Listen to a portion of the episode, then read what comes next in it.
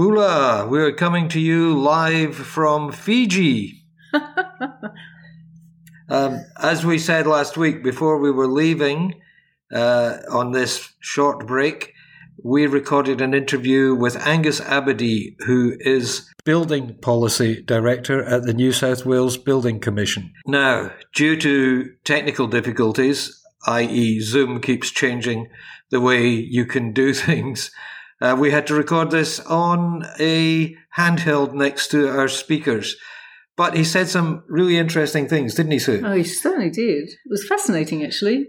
Um, he was talking about how the Building Commission, their number of officers has really increased.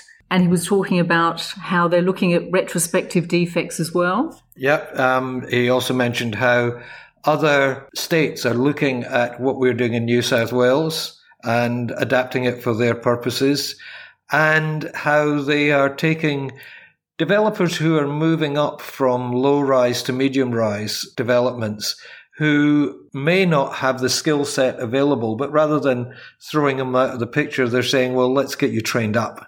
It's all really interesting stuff, Mm, isn't it? Absolutely. He So- was very generous with his time, wasn't he? He was, totally. So, again, apologies for the sound quality. It's not that bad. And we'll be back in the saddle next week to bring you our usual pristine podcast. I'm Jimmy Thompson. I write the Flat Chat column for the Australian Financial Review. And I'm Sue Williams. I write about property for domain. And this is the Flat Chat Wrap.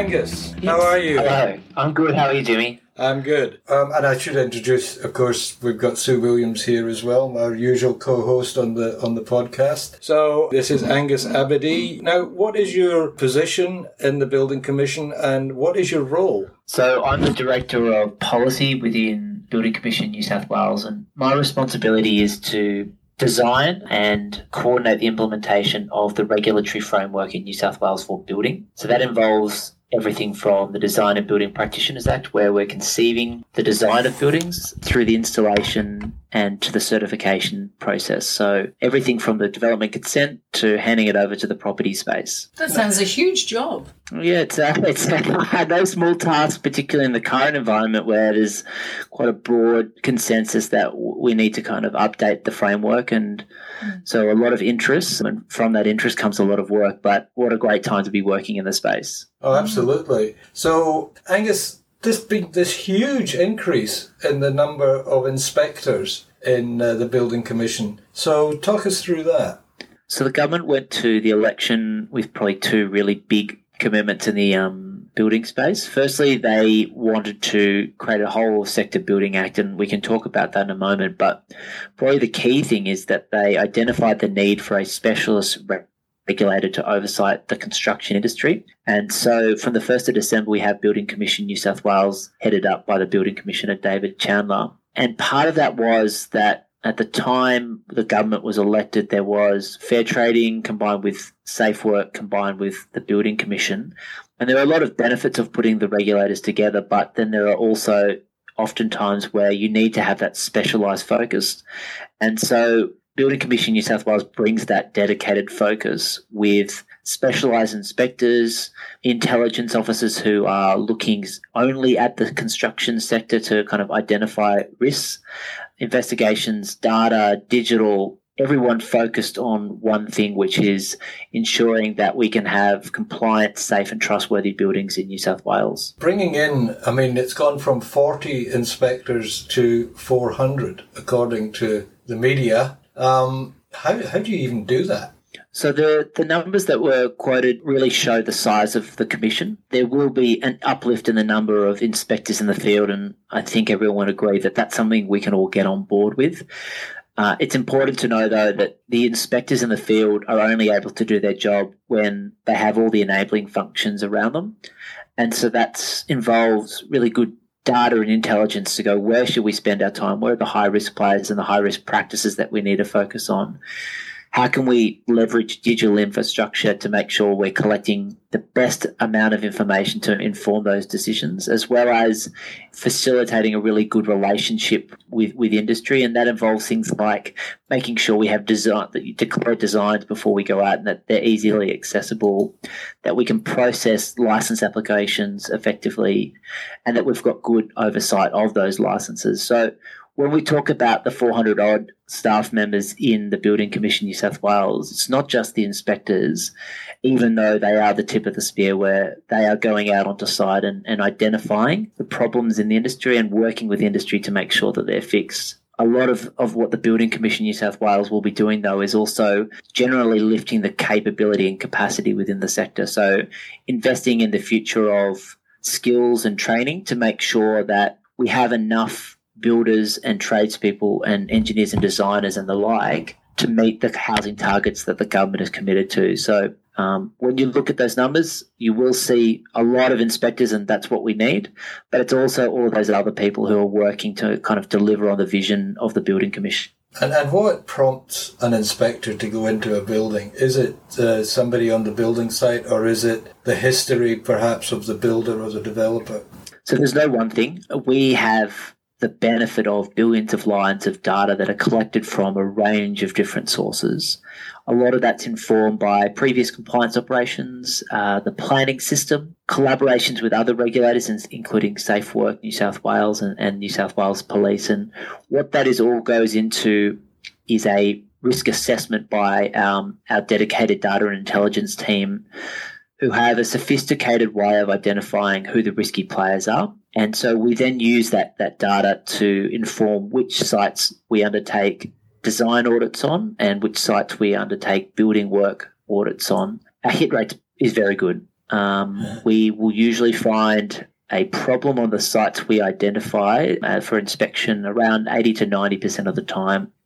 Right. And what that's saying is that the investment up front, and as we were talking about, those enabling um, staff members and, and functions within the building commission are about making sure that when we send an inspector out onto the field, that we're pretty confident that we're going to find what we need to find and have the tools that are necessary to make sure that those issues are, are rectified. Well, when you talk about these sophisticated tools, is it something like uh, we know that this builder and this architect and this style of building in this area all of them have individually have had problems so when you put them together, there's a higher risk that there could be something going wrong. Is it that kind of analysis? Absolutely, absolutely, Jimmy. So we will see a lot of that. And those are probably even the easier circumstances where someone's track record and previous work will be an indicator of future work. Um, now, that's obviously not to say that people can't come good, and that's what we're very much focused on, but it's a really good starting point it could also be that uh, Safe Work New South Wales has attended the site and identified safety concerns, and that's usually a very good indicator that there are going to be build quality issues. But it could also be something like a low rise specialist builder moving into medium density housing.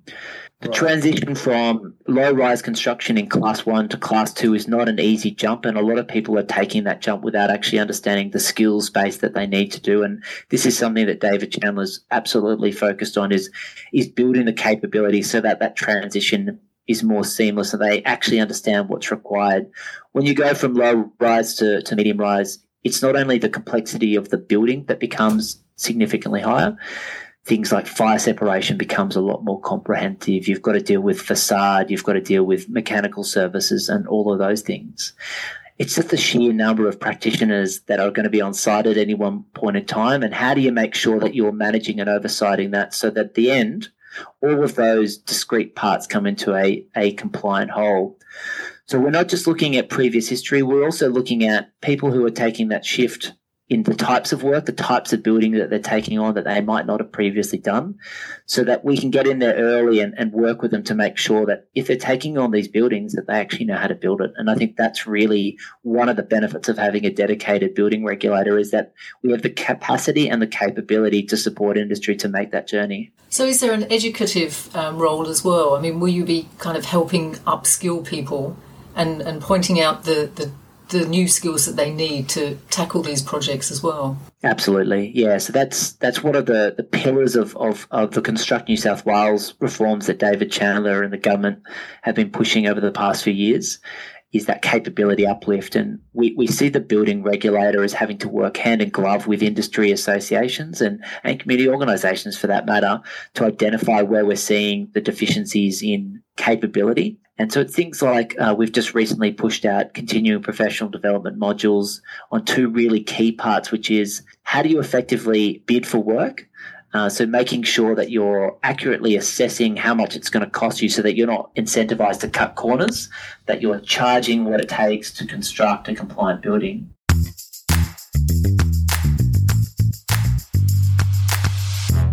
And the other piece that we've pushed out is supervision. What we need to do is we need to make sure that license holders are taking their responsibility to supervise the people who are working underneath them properly. We issue licenses because it indicates to the market this person is competent to do the work and that they can do it in a compliant way. That's not really worth it if that person's not invested in the work that's been done on site by unlicensed people. It's fully appropriate that we have labourers and, and people who are learning the trade working under these licensed professionals, but we need to make sure that they're taking responsibility for running these sites and that they have the ability to run larger sites where you're going to have a lot more trades on site at any one point in time. Right. So we have a, a dedicated program on capability development, and it's going to be a big part of uh, the Building Commission New South Wales. Fantastic. That sounds a really positive thing as well, because sometimes I guess we always think of it as a bit of a negative going in and telling people off and stopping work and stuff, but actually kind of improving the situation sounds a really positive, uplifting thing, really. That's the hope, and I, I think that's you can't just regulate in one way. You've got to be able to pull multiple levers at any one point in time that respond to the risk that you're trying to deal with, and that you're not just trying to regulate in, in one specific moment, but you take that long term vision. I think a lot of what the Building Commission New South Wales is going to be pushing is that long term vision is how do we make sure that over the next decade that we're able to meet the housing demands of New South Wales and it can't just be that we are pushing people out of the industry. That's got to be a big part of it. People who are not up to scratch, people who are producing non-compliant buildings, they they can't have a future where they're leading these projects. But we also need to make sure that we have a pipeline of talent coming through, and that's why we're investing so heavily in that capability uplift piece. Oh, fantastic! And if if you go onto building sites and you're in eighty to ninety percent of cases. Um, you actually do find problems. Are people really keen to solve those problems? I mean, if you had any instances where developers had said, no, no, it's going to be too expensive for me to fix that, and then they try and walk away from their responsibilities? I think the the cachet that the building commission has built up over the past few years has has really kind of been that lightning rod moment for industry. That culture of no, we're not going to fix that problem is slowly going away. Um, right. Or maybe not even that slowly. It's it's increasingly becoming a a response of the past. When we go out into site and we find issues, a lot of the times we're having very productive collaborative conversations with the builders, the developers, the designers, and going, we want to work with you to fix this problem. Because ultimately, the best solution for us is, is not to have an expensive litigation piece. We just want the building fixed so that when the homeowners move in, they've got confidence that the building that they're moving into is trustworthy and safe. And so we very much focus on what is the most effective way to deliver that. So we obviously have our orders, and I, I know that um, you've spoken about the powers of the building commissioner a lot, and that's got to be part of the conversation. But it's also about the way we undertake audits is it's a conversation of going, well, we've identified this issue. What are you going to do about fixing it? Rather than going straight to, we're going to stop the issuance of an occupation certificate, um, where we see a willingness to work with us, we, we embrace that. And I think we've got better results as, as a consequence of that. Do you feel under any pressure because of the terrible housing shortage that we're all aware of? Are you under pressure to move things along? And I know you would never turn a blind eye, but just to be, let's say, pragmatic in your decisions? If we go back to uh, when the Premier and the Minister get up and, and, and and espouse the, the government's commitments around housing delivery. They've set very ambitious targets, and that's what's required to kind of meet the needs of New South Wales housing. But in the same breath, they make very clear that quantity should not come at the expense of quality. And that's almost etched on everyone's heart in the Building Commission is that we are absolutely lock stock behind the idea of increasing the supply of housing in New South Wales, but it will not come at the cost of quality. We will always take a proportionate, targeted, justified intervention in, in regulation, and that's what every good regulator should do. But we can't lose sight of this is someone's home, and there's probably no more important investment that people will take. And we need to make sure that where the shelter that people are living in, working in, occupying, that they have confidence in it. And that's, I suppose, that's the pressure that we take is every day we know that we're contributing to that really important vision and we take that job very seriously. Fantastic. And are you aware, are the other states and territories kind of watching what's happening in New South Wales? Because you are kind of leading the way. Yeah, I, I think there's there's something to be said about the window of opportunity that we have. And I think the bipartisanship that's been around for a number of years, the buy in from industry and community organisation has given us this unique window of opportunity to really fix the problems. We've embraced that opportunity, and I think across the board, we are seeking to consistently set the high water mark of building regulation in Australia. We have really productive conversations with our colleagues in other jurisdictions. Uh, I just recently had really good conversations with our New Zealand counterparts about looking across the ditch to see what we're doing here in New South Wales and mm-hmm. the same way our Victorian colleagues are invested in the conversations that we're having. And if you have a look at the expert panel reports that are, are coming out, and the consultations that they're having, a lot of it is emulating what New South Wales has been doing over the past few years. We've got a lot of promise in that engagement. What we can't do though is push simply for kind of that national harmonisation for the sake of it. It's got to be this is the best quality regulatory framework and we think it will work in all jurisdictions so we're going to go for that rather than aiming for that lowest common denominator and that's always that risk with federal federal systems is that we we go down that pathway. We haven't had that pressure to date, and I think a lot of our colleagues in other jurisdictions, they're not only talking to us about how can they emulate New South Wales, but they're also sharing insights that we're going to look to put into the new Building Act when it comes before the Parliament is some of the great ideas that other jurisdictions have embraced and we think can be a really important part of the, the New South Wales ecosystem. One of the things that strikes me is looking interstate. We don't hear about building defects in high rises in Victoria or um, Queensland. Is it that their buildings are so much better, or is it just that they're not being reported? When we did uh, some customer sentiment tracking and some conversations with strata managers, we identified very low rates of reporting. Um, and we also saw that the defects, yeah, you'll have your minor defects coming out in the in the first few years, but those major defects often take a while to come to fruition.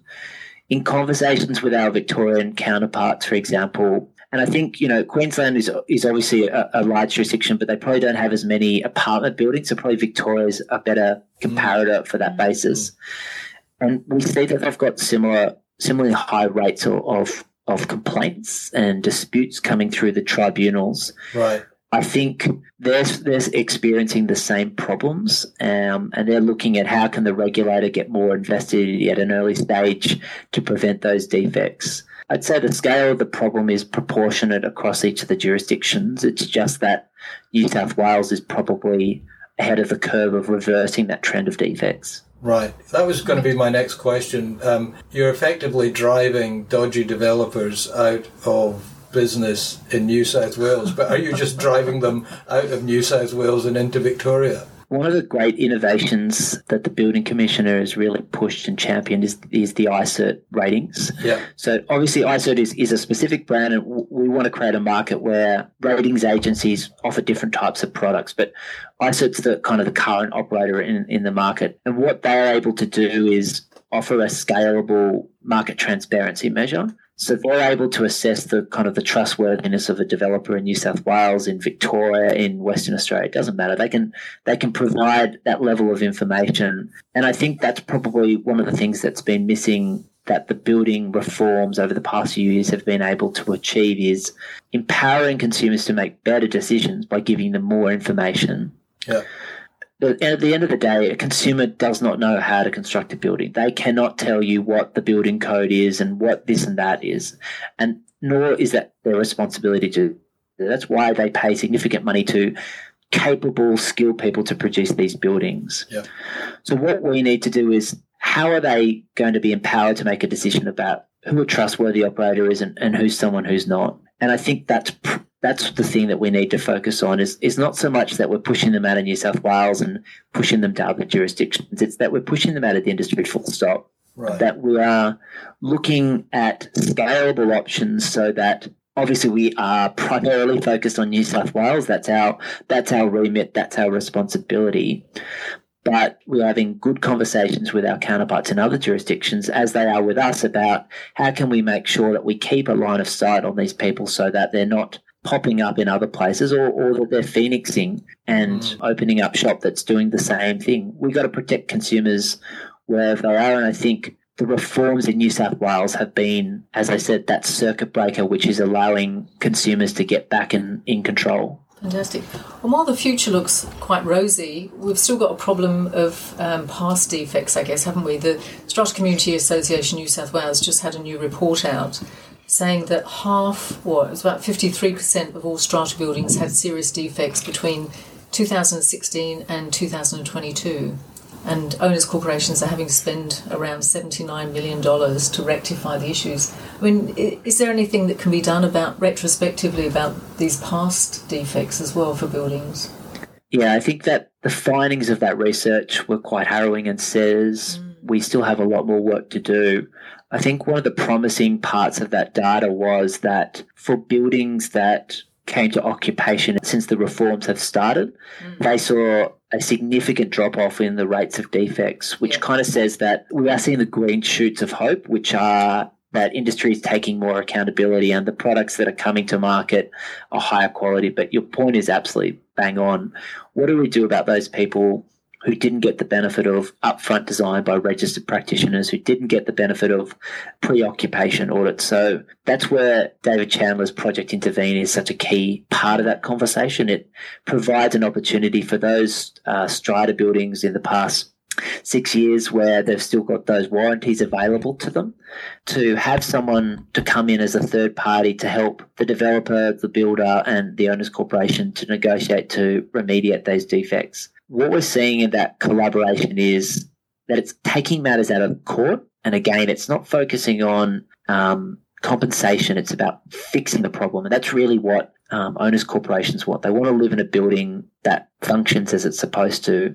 And that's what Project Intervene has been really effective on. The commissioner has looked at more broadly how do we make sure that we have confidence in the stock over a longer period of time outside of those warranty periods and that's definitely some uh, some of the thought leadership he wants to inject into the market is not only about bringing more stock to the market every year which have to be part of the housing strategy but how do we effectively maintain the stock that we have so that we're not constantly having to build twice as much as we need where we're retaining those older buildings in a way that people want to buy into them they want to live in them they want to rent in them and that's got to be part of the agenda for, for building reform in New South Wales. It's not just looking at the new builds, it's about making sure that people who are buying into those buildings that are a few years old or even older have confidence to do so. Okay. Angus, that's been pretty comprehensive. I'm hoping our various bits of recording equipment have worked. But thank you so much for coming on to the Flat Chat Wrap and explaining what the surge in the Building Commission is all about. Not a problem. Thanks for having me.